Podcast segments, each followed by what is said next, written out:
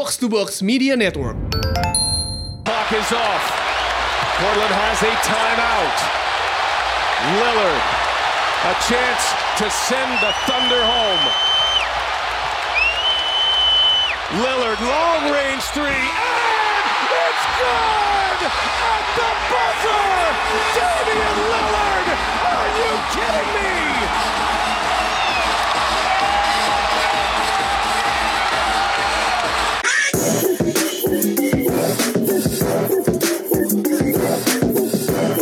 What up, what up? You're now listening to the most valuable basketball podcast in Indonesia Box Out dari Box to Box Network. Seperti biasa dipandu sama gue Rana. Em, tapi tidak seperti biasa, hari ini kita naik di hari Rabu. Em, kenapa? Soalnya gue merasa berdosa nih. Eh, ini playoff udah mulai, tapi karena kemarin gue liburan ke Aussie bentar, belum sempat ngomongin. Jadi kayaknya kita mesti ngomongin lebih cepat. Nah, yang lucu kalau ngomongin playoff adalah semuanya ditentukan oleh ini nggak cuman uh, it's it's a team game lah five against five seven against seven rotation tapi hari ini gue cuma one on one sama the one and only Amar Gill what up Yeay, what up, what up? Orang baik udah ke mana aja nih belakangan ya ke mana-mana kerja aja pak, biasa pak. oke udah seneng ya soalnya kandidat yang sering dibahas udah udah ini ya walaupun walaupun belum real count ya Siap presiden. Oke, let's just talk about the playoffs sebelum gue mulai. I mean, playoffs telah tiba, men. Ini seharusnya idealnya setiap hari ya kita bikin podcastnya Oke, ya. kita bikin harian deh kalau gitu. Iya atau enggak ya, we'll see. Oke, ini gue recap dulu kali ya soal playoffsnya. Sementara gimana situasinya? Mulai di situasi di West Conference, sementara Warriors unggul atas Clippers 3 games to 1. Blazers, timnya Gamal, surprisingly unggul 3 lawan 1 melawan Thunder. Um, dan game 5-nya akan diambil di pagi di mana podcast ini uh, naik. Uh, kemudian Nuggets against Spurs dua sama, an interesting series juga akan uh, game 5-nya di hari di mana podcast ini diambil. Rockets uh, unggul uh, lawan Jazz 3-1. Uh, timnya Pak GM di East sudah out uh, lawan Bucks 4-0 sweep. Sayang sekali my Pacers are out uh, dibantai. Well nggak dibantai-bantai banget tapi um, di setiap pertandingan maksudnya tapi kalah juga without winning one game um, 4-0 lawan Celtics, Raptors sementara unggul 3 lawan 1 uh, lawan Magic 3-1 uh, gamenya game 5-nya di saat podcast ini berlangsung. Ini banyak banget disclaimer ya because of the nature of the day to day uh, playoff games dan Sixers juga unggul 3-1 lawan Nets. Where do we start? Um, mana series yang paling pingin lo bahas dulu deh, Mar?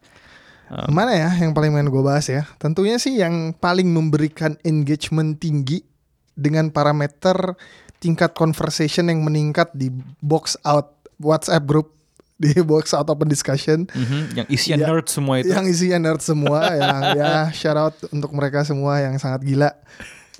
Pastinya gue pengen ngebahas yang pertama itu perseteruan antara dua point guard yang ciamik atletis di NBA yang harus bertarung di babak pertama. Ini yang satunya bisa Timnya Gamal Palevi. ini yang satu point guardnya bisa nge-shoot, yang satu nggak terlalu ya. Oke oke, go ahead go ahead. Um, ini juga ini situasi yang mungkin karena cederanya pemain di Blazers ya, Nurkic. Um, tidak banyak yang melihat ini akan 3-1. Yap. Uh, sementara untuk Blazers, um, kalau lo lihat series ini, apa dinamika yang paling menarik buat lo, Mar? Series ini kan termasuk series di mana kalau secara umum yang gua lihat dari prediksi yang diberikan oleh para pandits maupun teman-teman yang ada di grup box out ataupun orang-orang yang ada di Twitter ini da- dari segi posisi yang satu di posisi tiga, yang satu di posisi 6 tapi banyak yang justru menjagokan di posisi 6 karena tim ini memiliki dua superstars atau dikatakan all star player yang memang memiliki kaliber untuk membuat tim ini menyelam lebih dalam di playoff. Nah, tapi eh, ditambah juga yang tadi lo bilang bahwa ada cederanya salah satu pemain utama di Joseph Nurkic eh, di eh, Portland Trail Blazers. Tapi menurut gua memang eh, terjadi banyak hal yang memang sangat seru gimmick-gimmick antara perseteruan antara eh, Dame Lillard melawan Russell Westbrook yang katanya dogfight itu. Dan kita melihat bahwa eh, memang terlihat si OKC ini tidak pada tempatnya untuk melakukan adjustment menurut gua ya. Karena satu menurut gua hal paling penting dalam sebuah playoff adalah adaptability, kemampuan lo untuk beradaptasi, untuk melakukan adjustment sesuai dengan match up lawan lo seperti apa, tactical pointnya seperti apa, gaya bermainnya seperti apa ditentukan bener-bener by minute bukan lagi by game to game. Karena itulah pentingnya playoff kemampuan untuk mengadaptasi itu. Dan gua nggak melihat OKC memiliki kemampuan itu secara umum gitu loh. Memang ada permasalahan yang lebih dalam kalau kita lihat. Kalau menurut gua salah satunya adalah permasalahan cedera di Paul George. Ada permainan yang sangat significantly de- declining dari seorang Paul George yang bermain yang tadinya masuk sebagai kategori untuk dibicarakan sebagai MVP tapi akhirnya sekarang gaya permainannya berubah. Dan gua sendiri melihat ini sih dari eye test ya kelihatan menurut gua nih mungkin gua salah dari postur-postur tubuhnya, posisi badannya, kuda-kudanya, gaya dia nembak, gaya dia ngedrive, emang nggak kelihatan natural, nggak Hmm. kelihatan natural layaknya kita ngelihat seorang Paul George. Jadi menurut gua memang uh, itu juga menjadi faktor karena musim ini yang membuat OKC sempat ada di posisi 2, sempat dijagokan untuk benar-benar menantang Golden State Warriors di final East, itu justru karena Paul George itu bermain dengan sangat baik dan Paul George adalah pemain terbaik di klub itu. Dan Jadi ini permasalahan bahu ya, bukan buzzing untuk sebuah merek deodoran di Amerika ya. mungkin nyari makan, Pak. Kita nggak boleh menghina orang nyari makan. Rezeki ya. Iya, rezeki. Mungkin kita sirik aja karena box box Oh, belum ada yang nawarin. boleh kalau ada yang mau nawarin. Oke, siap. Nah, jadi menurut gua itulah eh, pertama menurut gua faktor nomor satu adalah cederanya seorang Paul George, jadinya gaya permainannya berubah. Nomor dua adalah gaya yang tadi gue bilang adaptability dari seorang Billy Donovan yang tidak pandai untuk meracik eh, permainan yang co- cocok untuk menyesuaikan dengan pola permainan si Trailblazers seperti apa. Karena Trailblazers ini harusnya kalau kita ngomongin secara normatif, tim ini sedang pincang karena center andalan mereka nggak main. Tapi justru pada saat kita lihat di game 1 pada gua ambil sampel ya, justru permainan Enes Kanter sangat baik. Kalau nggak salah 18 atau 17 rebound gitu dan dan didominasi sama offensive rebound. Sedangkan di jangkarnya se- si OKC ada Stephen Adams yang seharusnya tidak akan membiarkan hal itu terjadi. Nah, to Nah. mention mereka sebenarnya se- pernah ada di tim yang sama sebelumnya. Jadi gayanya harusnya udah pada tahu gitu loh. Dan dua-duanya sobi berat ya, Cantor sama Adams waktu itu ya. Ah, iya, sama-sama imigran, Pak. Nggak, cuman cuman tadi lo mention soal Adams, lo mention soal adjustment. Lo ngerasa nggak salah satu adjustment kegagalan adjustment terbesar adalah gimana caranya uh, nge-involve Stephen Adams yang sejauh ini memang sangat dieksploitasi dengan permainan Portland yang lebih small ball. Iya, kalau menurut gua satu Alvaro Aminu sangat pintar memainkan perannya karena dia kelihatan main sangat bagus di perimeter. Dia kayak pertandingan yang keempat aja dia banyak banget ngambil tembakan tiga dan itu efektif. Mereka mereka, mereka bisa meng-create shot dan tidak hanya meng-create situasi untuk shot tapi mereka benar-benar nge-shotnya dan itu masuk gitu loh. Hasilnya baik. Alvaro Aminu main bagus, Mo, uh, Mo juga mainnya cukup bagus dan ini membuat beberapa pemain dari OKC ketarik dan di tengahnya sendiri gua nggak ngelihat Steven Adams seprima layaknya dia di katakanlah di pertengahan musim kemarin saat OKC benar-benar ada di top soal defensive team. Nah, jadi gua ngelihat memang mereka tuh sangat dieksploitasi. Begitu juga menurut gua di permainan secara offense-nya. Steven Adams gak memberikan dampak yang terlalu signifikan. Screening-screening yang dia berikan tuh biasanya udah mentah karena udah sangat terbaca. Belum lagi Russell Westbrook. Nah, gimana yang tuh? bahkan yang bahkan oleh tim kepelatihannya Portland dibilang udah biarin aja suruh nembak aja nggak usah dijagain nggak usah di double team. Sempat ada teriakan uh, dari uh, asisten pelatihnya atau dari pelatihnya ke si Alvaro Aminu waktu mau ngedouble team Russell Westbrook. Udah gitu dia tuh neriakin bahwa jangan di double team biarin Russell Westbrook nembak Udah dikasih perlakuan Ken Raymond Green ya. ya Biarkan dia menembak jadi karena jadi sempat gue ngeliat satu satu tweet gue nggak lupa siapa yang nge-tweet itu jadi Russell Westbrook itu di playoff ini layaknya orang dengan kemampuan shoot seperti Ben Simmons tapi mempunyai kepercayaan diri layaknya Steph Curry asal nembak aja gitu. shooting selectionnya Nah, parah Ini mumpung lo mention soal uh, betapa baunya Westbrook. By the way, buat yang nanti main di uh, basket bareng uh, Yes, box out, pick up game pick up game pertama kali, um, lo bebas menembak sebanyak Westbrook asal patungan. Sekian sekian pesan singkat. Nggak, tapi itu sangat kontras dengan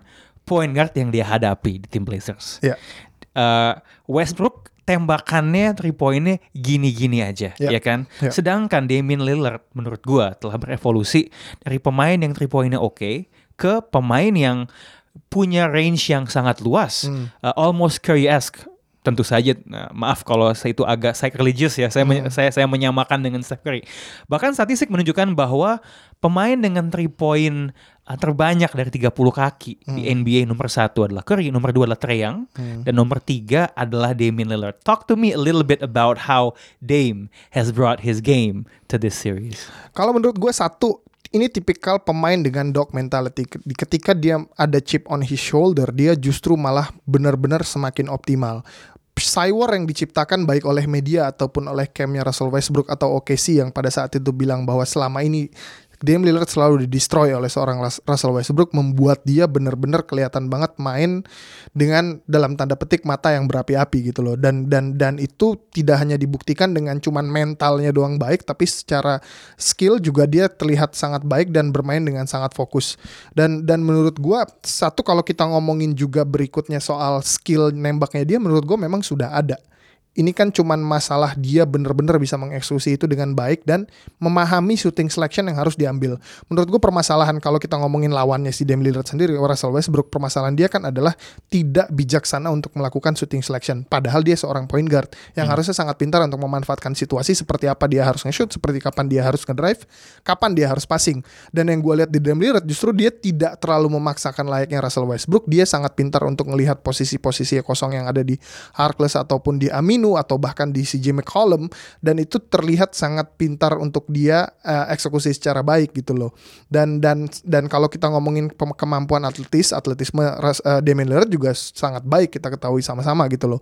Jadi menurut gua sih ini ini lebih ke permainan mental dan kalau pertanyaannya akan mengerucut ke siapa yang lebih siap dan terlihat seorang Dame Lillard lebih siap daripada Russell Iya, Westbrook. eh, yang menarik juga kalau kita lihat musim lalu ya ngomongin Dame Lillard, itu kan dia di sweep ya di ronde pertama sama Hmm. Yes, Pelicans di mana dia sangat benar-benar kesulitan menghadapi Drew Holiday. Hmm. To your point about main sebagai point guard yang rapih, yang selectionnya lebih bagus. Hmm. Memang statistik menunjukkan kalau field goal percentage, three point percentage, ngomongin soal kerapihan, assist to turnover ratio-nya dia itu significantly higher dibanding sweep. Jadi ada area of improvement di mana memang dia berkembang menjadi pemain yang lebih rapih dan lebih bijak dan lebih mature dalam uh, memilih uh, uh, setiap aksinya di lapangan gitu. Dan memang kalau ngomongin soal clutch mentality juga maksud gue dari salah I think it was his first playoff series, uh, maybe yeah, maybe his first playoff series ya. Ketika itu gue lupa, apakah 2013, 14, apa 2014, 15,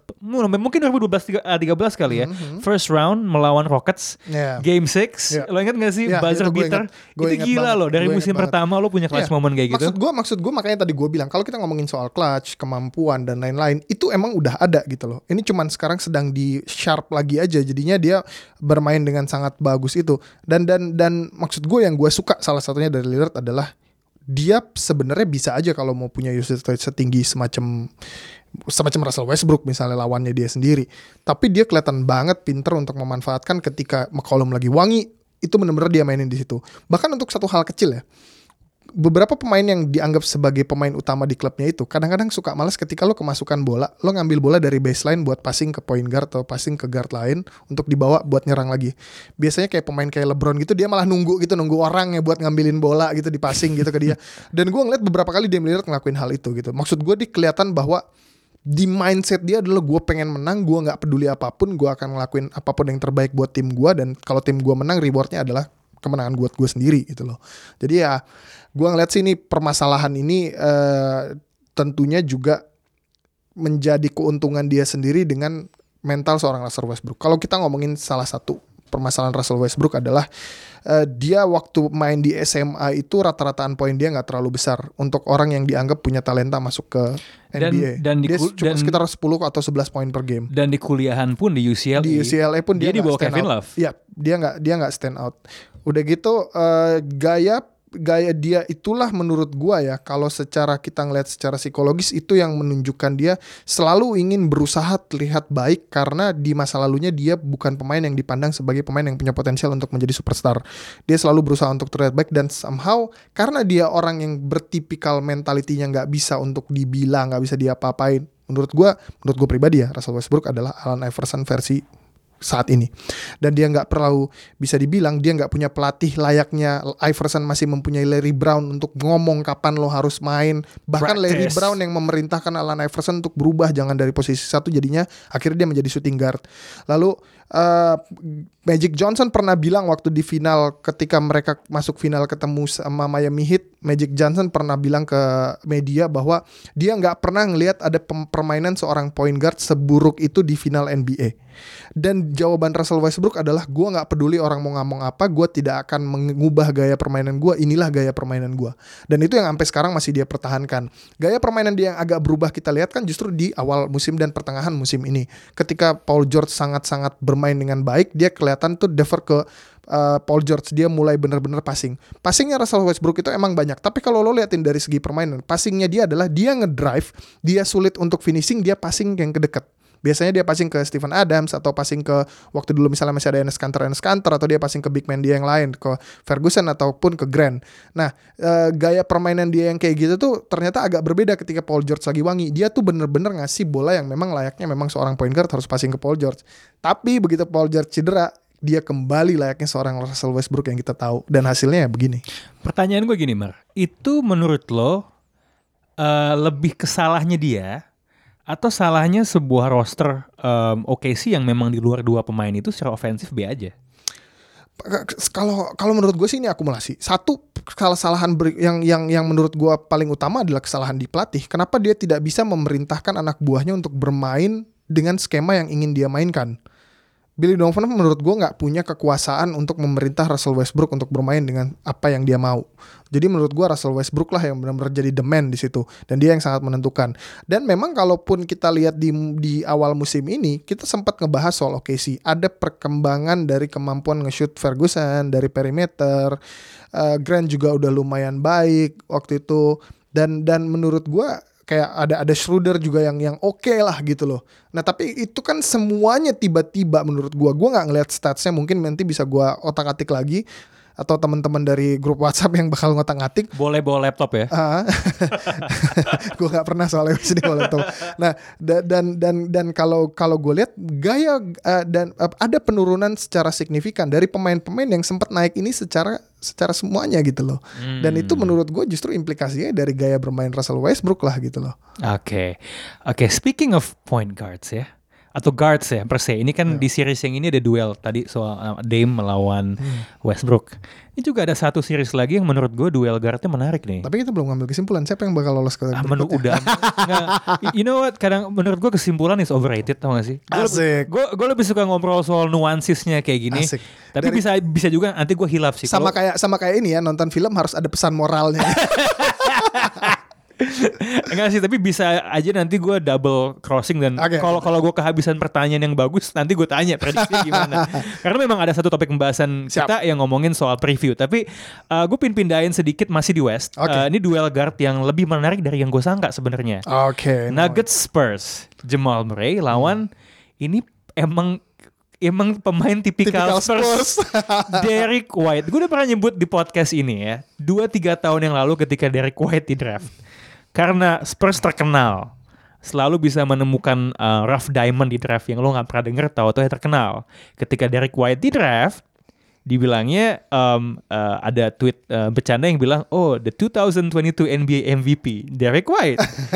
Tapi ternyata memang at least at this point he is balling. Walaupun uh, tadi di game 4 agak turun ya Yeah. gitu. Cuman um, I mean you look at him, you look at Spurs di playoff ini kayak are you surprised or or you saw it coming?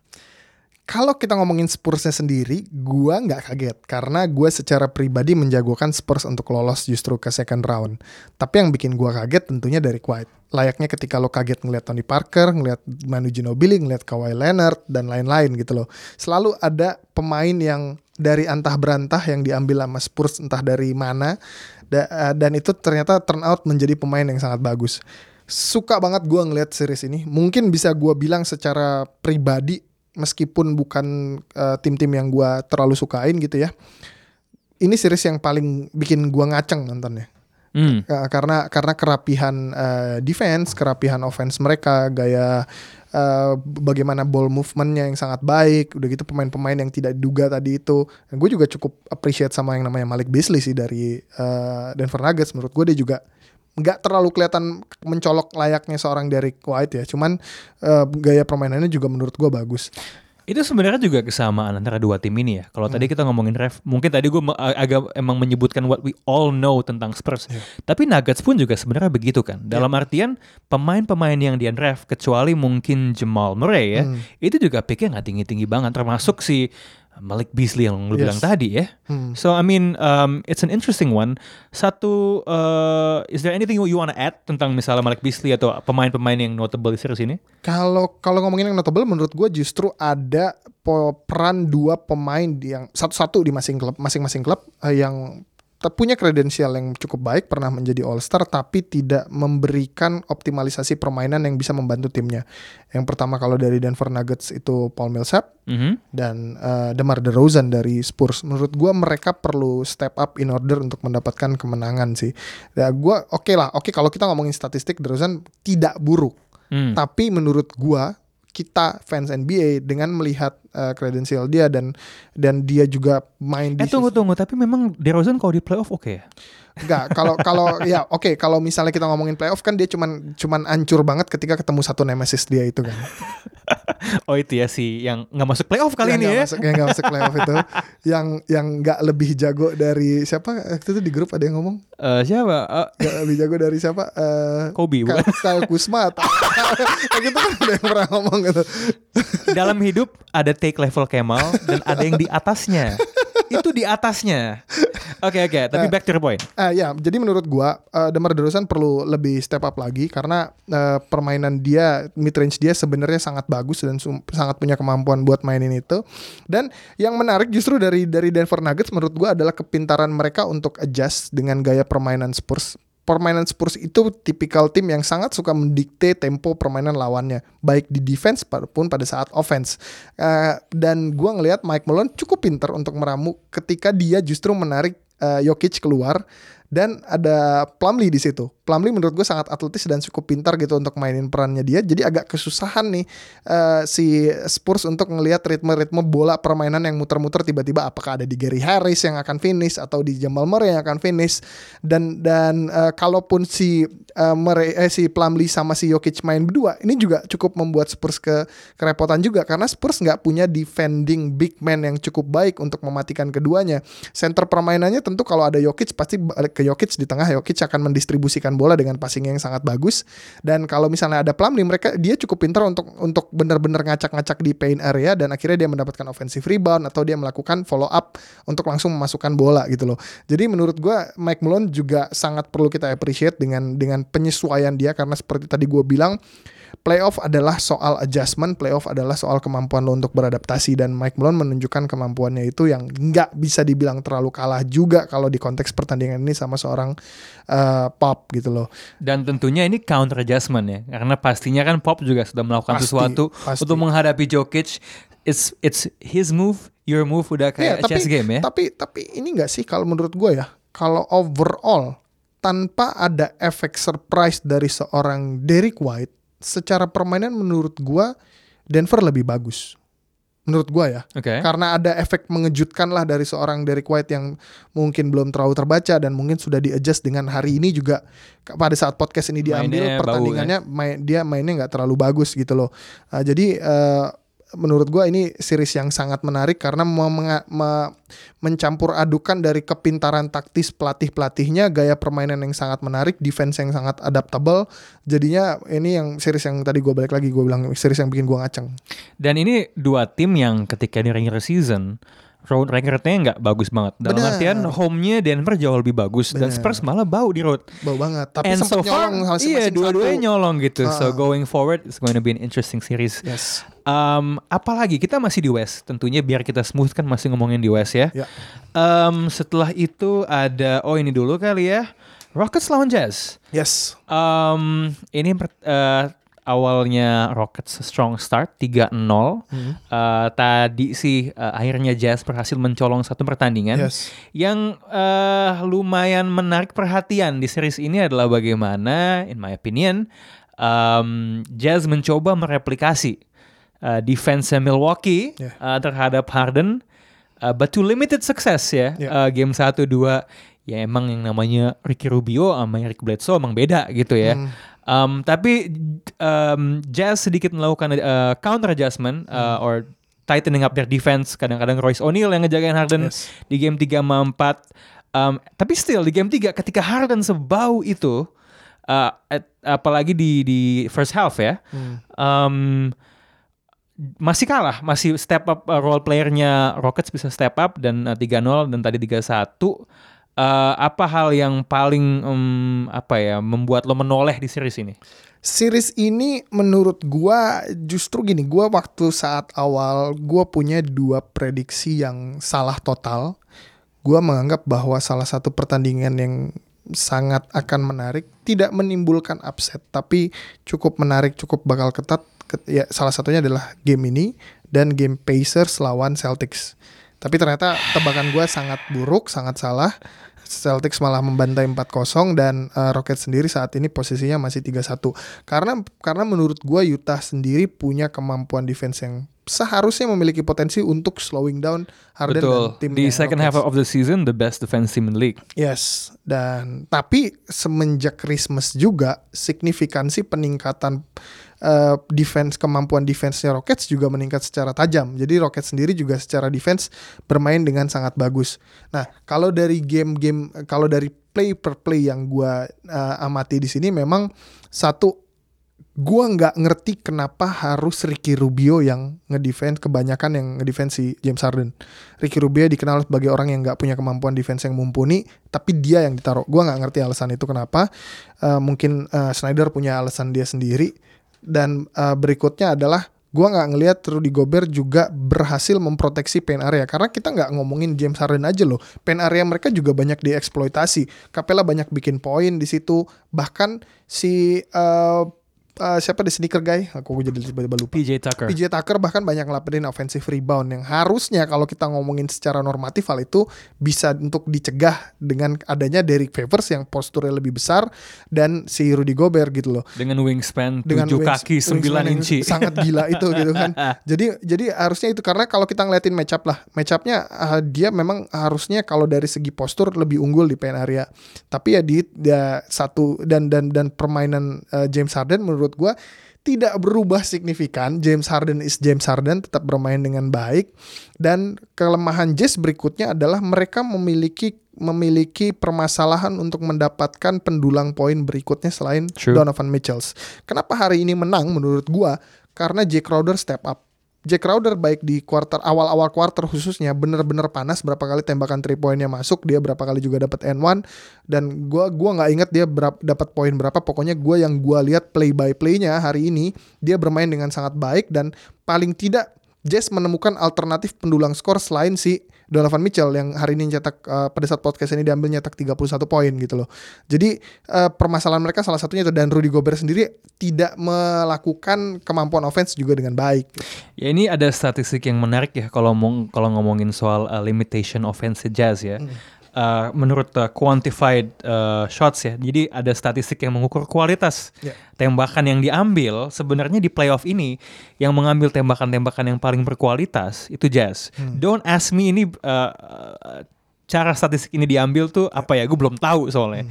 Gue nggak punya akses ke data yang lebih internal sifatnya. And surprisingly they have missed the most uh, 20 3 point to 27 out of 106. So they're getting good looks sebenarnya, Iya, iya. but they're not sinking it. Joe Ingles tuh emang mungkin mesti ketemu Paul George kalau mainnya jago.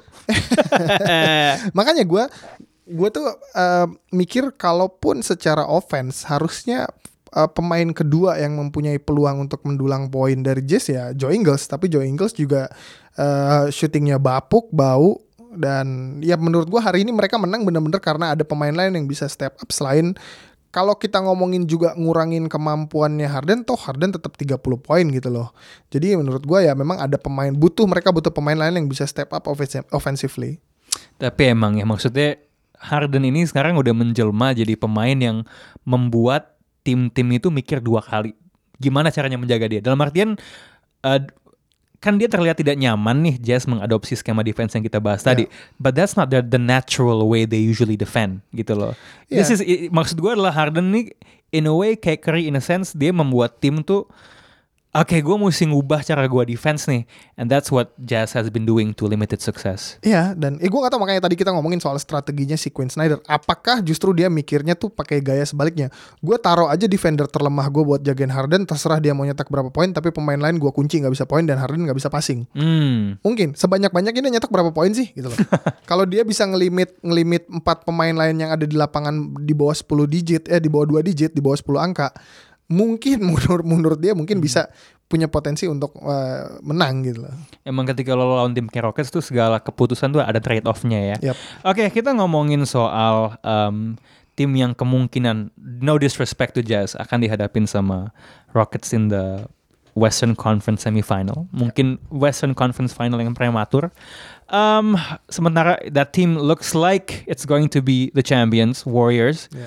Sementara unggul 3-1 lawan Clippers yang I have to give a lot of credit buat Clippers ya. Yap, yap. Uh, menurut gua game 2 dia bisa nge-steal satu game setelah ketinggalan 31 poin dengan uh, roster yang isinya pemain uh, pemain-pemain yang have a chip on the on the shoulder, pemain-pemain muda kayak uh, Shai Gilgeous yang mendapatkan pengalaman berharga di playoff, uh, Ivica Subak. Um, but Ibiza eh siapa? Ibiza Ibi.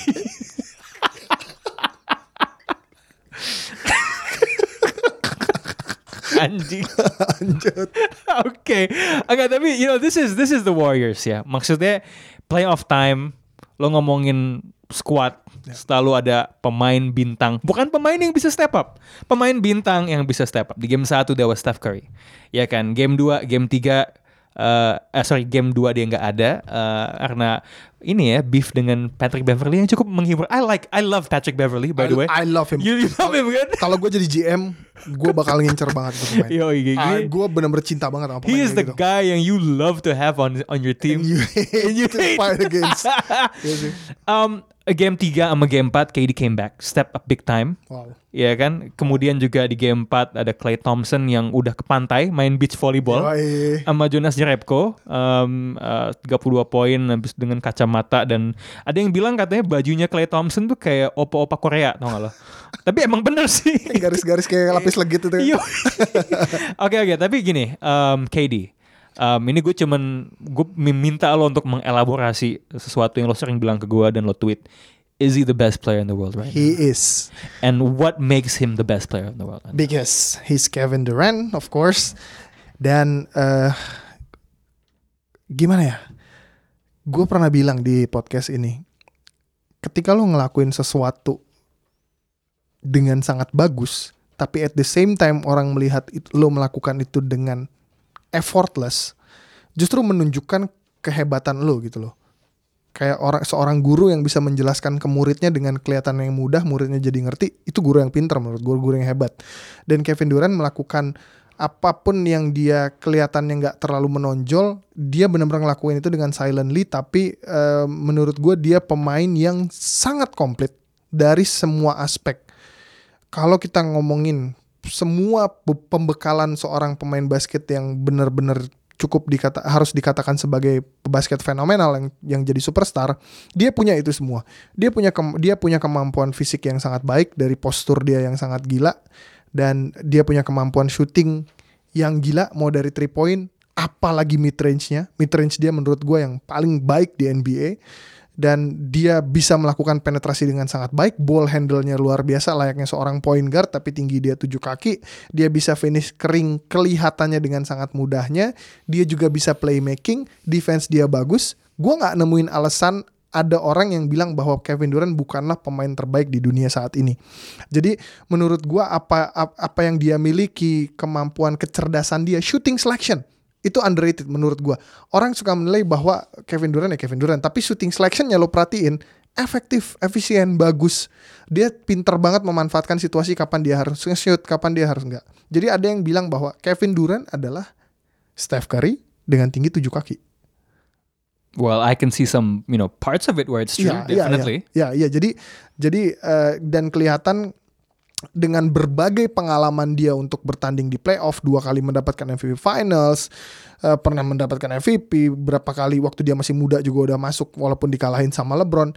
Itu menunjukkan pengalaman dia ketika waktu itu dia hanya mengambil sekitar 9 shots waktu dijagain sama Pat Beverly dan waktu itu benar-benar jadi cerita wah luar biasa Pat Beverly bisa ngebenterin Kevin Durant. Lihat apa yang dilakukan di game berikutnya. Itulah menurut gue salah satu kemampuan seorang superstar adalah dia melakukan improvement hari ke hari. Dan itu dilakukan sama Kevin Durant dan lo lihat aja. Tapi tapi kalaupun kita ngomongin downside-nya ya, kalau kita kita coba playing devil's advocate here dan uh, menurut gue poin yang mungkin bisa di kalaupun orang mau cari celah untuk kritik Kevin Durant adalah dia bermain di tim di mana ada paling tidak tiga orang di tim itu yang bisa mencetak 30 poin at any given night. Jadi kapan pun mereka mau mungkin bisa aja Steph Curry nyetak 30 angka, Klay Thompson bisa nyetak 30 angka. Dan itu memudahkan dia untuk melakukan perannya dia. Berbeda dengan apa yang dilakukan oleh seorang LeBron. Ataupun sebagai contoh untuk saat ini seorang Giannis. Karena kalau Giannis hanya mencetak mungkin hanya mencetak 10 angka, sulit bagi tim itu untuk step up. Gitu loh. Ini kemewahan dua arah ya. Yes. Eh, du- dua arah ya dalam dalam artian Warriors punya kemewahan yang bernama Kevin Durant. Ya. Kevin Durant punya kemewahan yang bernama Warriors Benar. gitu kan. Ada hubungan simbiosis mutualisme di Ya, sana. makanya kalau kita ngomongin nanti pada saat dia sudah pensiun, dia Betul. dikategorikan sebagai all time great. Celahnya adalah kenapa dia mungkin tidak masuk ke pembicaraan GOAT adalah dia mendapatkan itu dengan banyak sekali uh, luxury things yang mengelilingi dia gitu loh yang ada di Steph Curry, Klay Thompson, Draymond Green, pelatih yang sangat bagus, sistem yang bagus berjalannya seperti apa. Jadi mungkin jadi mungkin debatnya akan lebih ke situ. Tapi kalau dia nanti berhasil ngebawa satu tim yang memang nggak terlalu bagus dengan komposisi tim yang sebenarnya biasa aja katakanlah cuma ada dua superstars mungkin dia akan bisa masuk ke kategori paling tidak top 5 Nah, since we're on that topic ya, uh, tentunya kan di off season kan dia akan masuk uh, free agency kan. Yes. Nah, menurut lo argumen itu bahwa dia tidak bisa sukses tanpa supporting system seperti Warriors Hmm. and how that would impact his legacy. yes Menurut lo itu playing on his mind nggak menghadapi situasi free agency ini? Karena seperti yang kita tahu nih, Kevin Durant uh, dibandingkan pemain-pemain bintang lainnya, he's sort of a fickle guy. Dalam artian dia memang melihat apa komentar netizen, ya gitu loh. Ya. Nah menurut lo itu, let's say Warriors menang, Hmm. oke, and he becomes MVP of the finals. oke Oke. Menurut lo the fact kalau dia masih bermain di Warriors tuh akan menjadi pertimbangan dia untuk oke saatnya gue mencoba tantangan baru. Iya, tadi kayak tadi tadi lo bilang, considering that he's one of the thinnest skin superstars in all sport, menurut gua ya, dia mungkin akan mempertimbangkan itu. Tapi kalau gue jadi dia, kalau gue jadi dia nih, gue setuju banget apa yang dibilang sama Chris Broussard. Kalau gue jadi Kevin Durant, gue akan stay satu musim lagi. Tentunya gue tetap akan minta max.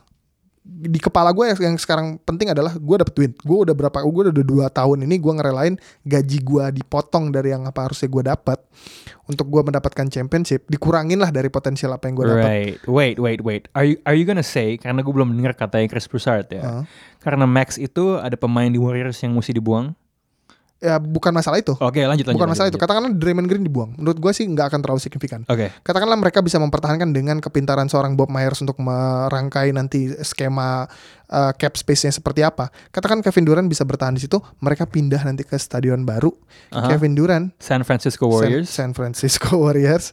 Kevin Durant kalau menang lagi, katakanlah musim ini menang ya. Asumsikan musim ini menang. Oke. Asumsikan musim ini menang, musim depan dia main lagi, dia akan mendapatkan empat empat cincin Mhm. dan empat cincin itu dia dapatkan secara berturut-turut.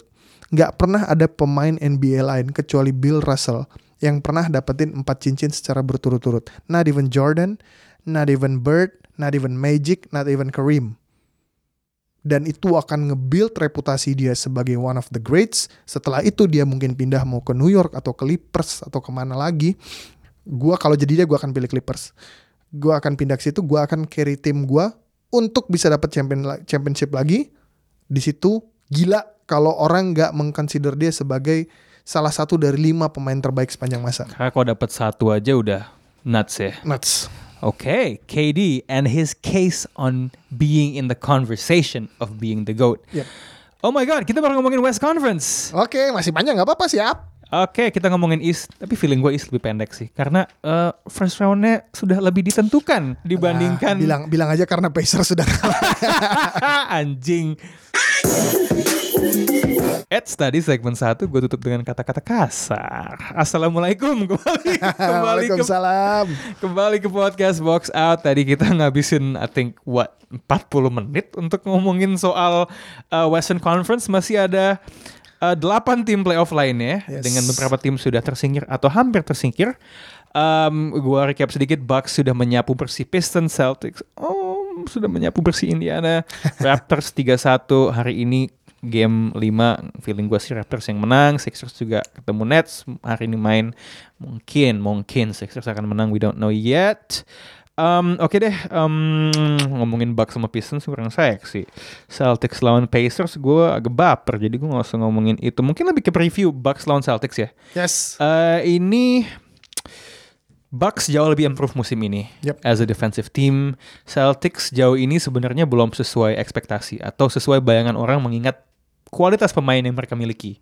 Ini kedua tim yang bertemu musim lalu di playoff uh, first round di mana Celtics menang but it was a pretty close series ya 4-3. Dan juga ada faktor di mana itu pelatihnya Bucks Jason Kidd. I mean come on. Tidak bisa memanfaatkan uh, Giannis sebagaimana Lakers tidak bisa memanfaatkan LeBron James. Um, dan Tetap ya? iya tetap. Kita ngomongin playoff tapi Le- LeBron di bawah-bawah ya.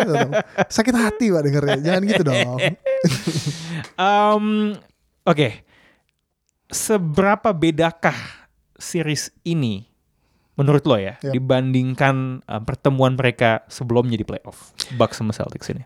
Em, menurut gua ini akan menjadi salah satu series yang paling menarik untuk kita nonton karena kita jangan terlalu nganggep Boston Celtics adalah Boston Celtics versi regular season. Nah, Ini playoff Boston Celtics yang kita satu kita memang tidak boleh terlalu melaku, apa ada euforia yang berlebihan ngelihat kemenangan dia 4 4-0 lawan Pacers karena Pacers sendiri bukan dengan eh, tim terbaik mereka tanpa ada Victor Oladipo dan eh, Bogdanovic sebagai pemain terbaik mereka harusnya juga shooting from three-nya itu nggak pernah lebih dari sekitar 43% di series itu dan eh, ada beberapa pemain eh, Pacers yang kelihatan banget nggak nggak kelihatan siap gitu loh untuk main di playoff.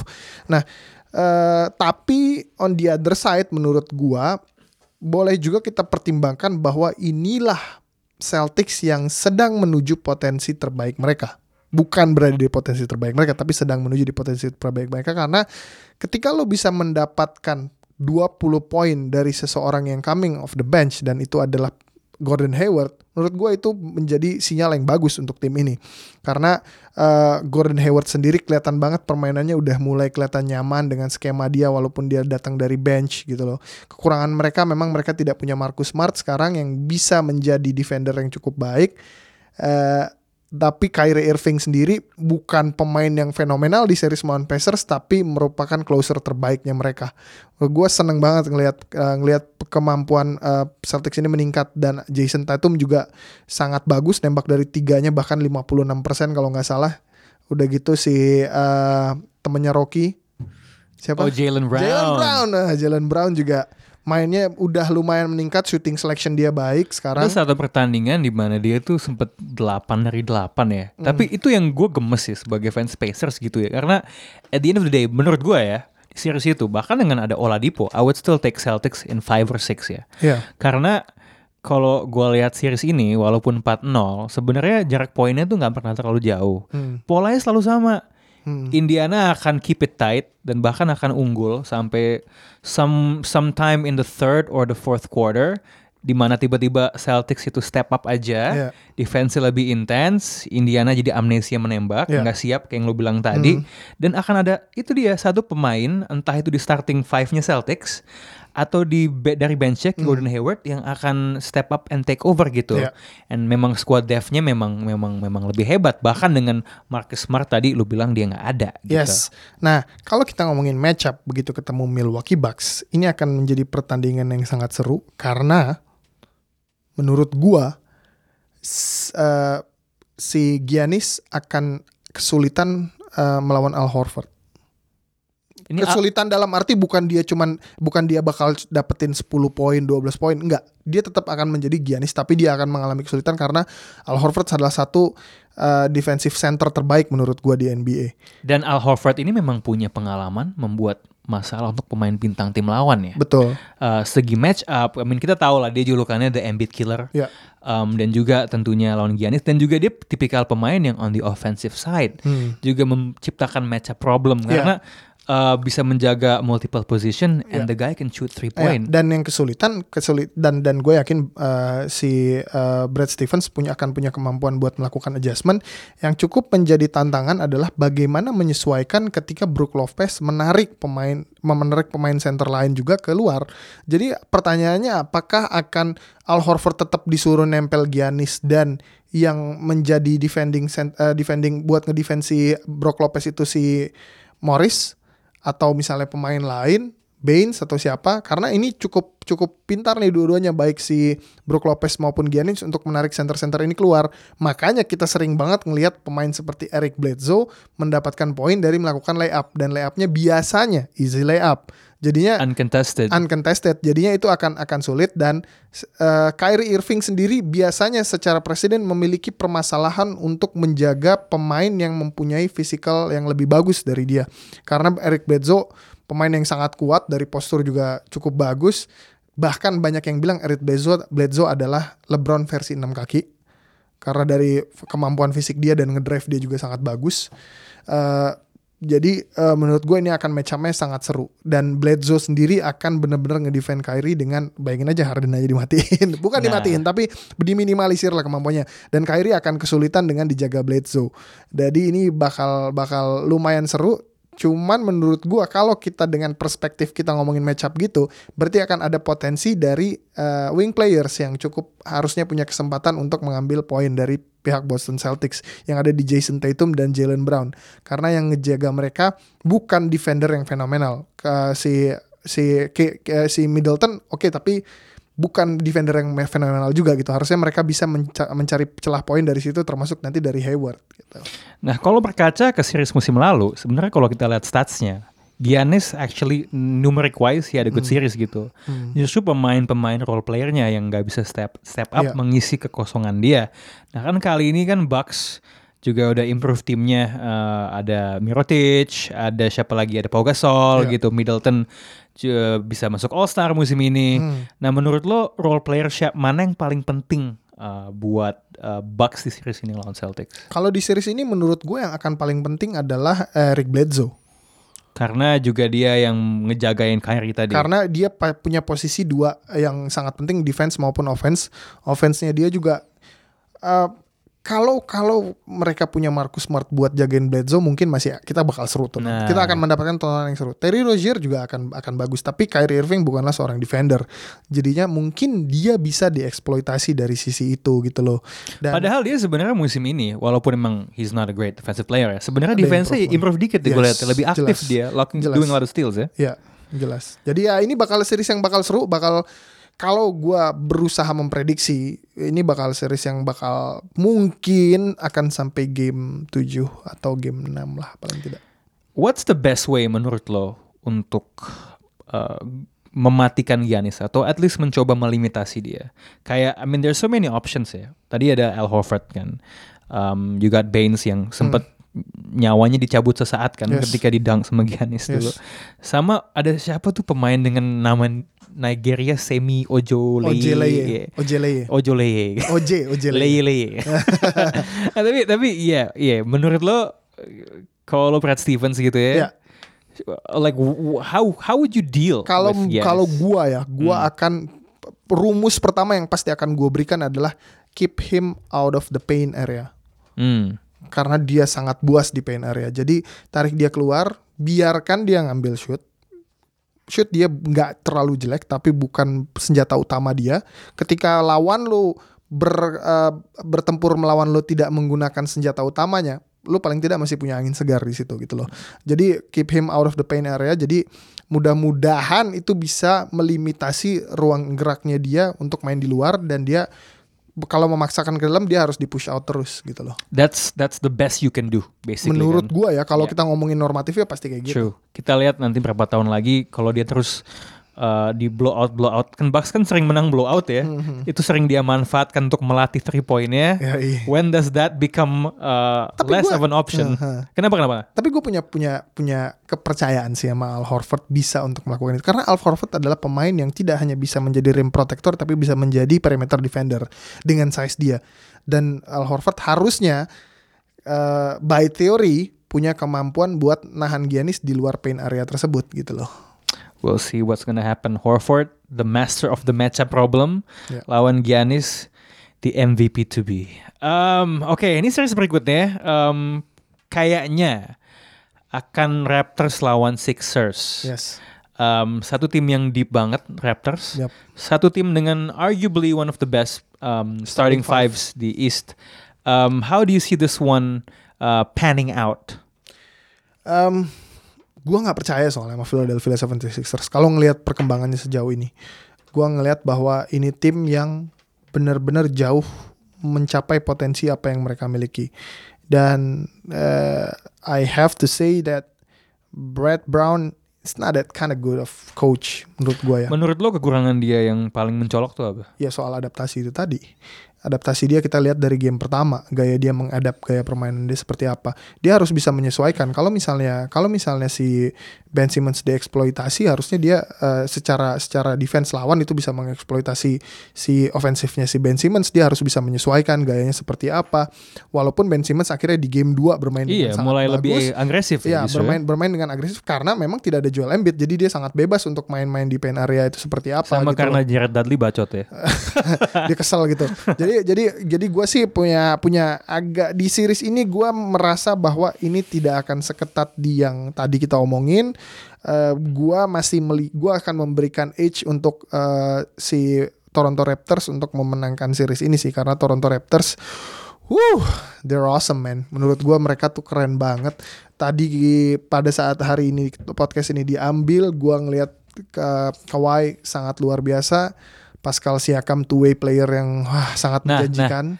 Mumpung lo ngomongin soal uh, nama Siakam keluar nih, Yes. kan minggu lalu tuh Amar Junior uh, bawa laptop nih, Oke. ngomong panjang soal Dilo. Ya. Ada yang mau lo tambahkan nggak ke omongan gua kenapa sebaiknya seharusnya Siakam yang dapat Most Improved Player? Gue tuh gue tuh sebenarnya sempat mikirin itu, cuman gue lupa lah apa aja yang mau gue bilang. cuman paling nggak gue tuh eh, ngelihat gini, gue tidak memprediksi siapa yang akan menang, tapi secara objektif gue menilai siapa yang harus menang dari perspektif gue. Yang pertama harus kita terjemahkan adalah apa yang dimaksud dengan most improved. Kalau gue dihadapkan dengan perkataan itu, gue akan sedikit technical. Gue akan lihat siapa yang lebih improve di antara keduanya. Permasalahan dari Siakam menurut gue exposure-nya tidak ter- tidak sebesar D'Angelo Russell adalah karena timnya dia memiliki Kawhi Leonard Hmm. yang yang adalah pemain terbaik di klub itu gitu loh. Tapi untuk pemain yang tadinya bukan siapa-siapa sekarang bisa menjadi pemain nomor 2 di bawah Kawhi Leonard di tim itu which is not bad gitu loh kalau lo di bawah Kawhi Leonard doang gitu loh. Da- itu itu sangat luar biasa improvement dia dari segi poin, dari segi dan dan kalaupun gua gua nggak inget lah matrix matrixnya waktu itu dia juga sempat ngomong eh, matrixnya kayak gimana aja gua nggak terlalu inget. Tapi balik lagi argumennya sama kayak gua ngomongin soal eh, Giannis dan Harden. Ketika matriksnya itu semua mengarah ke yang similar, gua akan melihat salah satu faktor terpenting di basket dan itu yang sangat gue suka yaitu defense. Dan menurut gua at any given day gua akan memilih Pascal Siakam kalau gua punya klub NBA kalau gue jadi GM gua akan milih Pascal Siakam untuk ada di tim gua alih-alih gua milih D'Angelo Russell. Dia in every aspect of the game tuh bisa berkontribusi ya. Iya dan dan itu bukan cuman sekedar kontribusi tapi melihat technicality dari improvementnya itu sendiri gitu loh. Improve banget dari segi defense, dari segi offense Three khususnya point. gitu loh. Three point dia membaik. Jadi dia udah menjadi orang yang cukup me- mewas eh, bikin lawan waspada ketika dia ada di luar eh, eh, garis three point gitu karena dia bisa nembak juga gitu loh. Oke, tapi kan oke kembali ke soal Toronto lawan Sixers nih. Yes. Toronto has Kawhi, has Siakam, they're deep.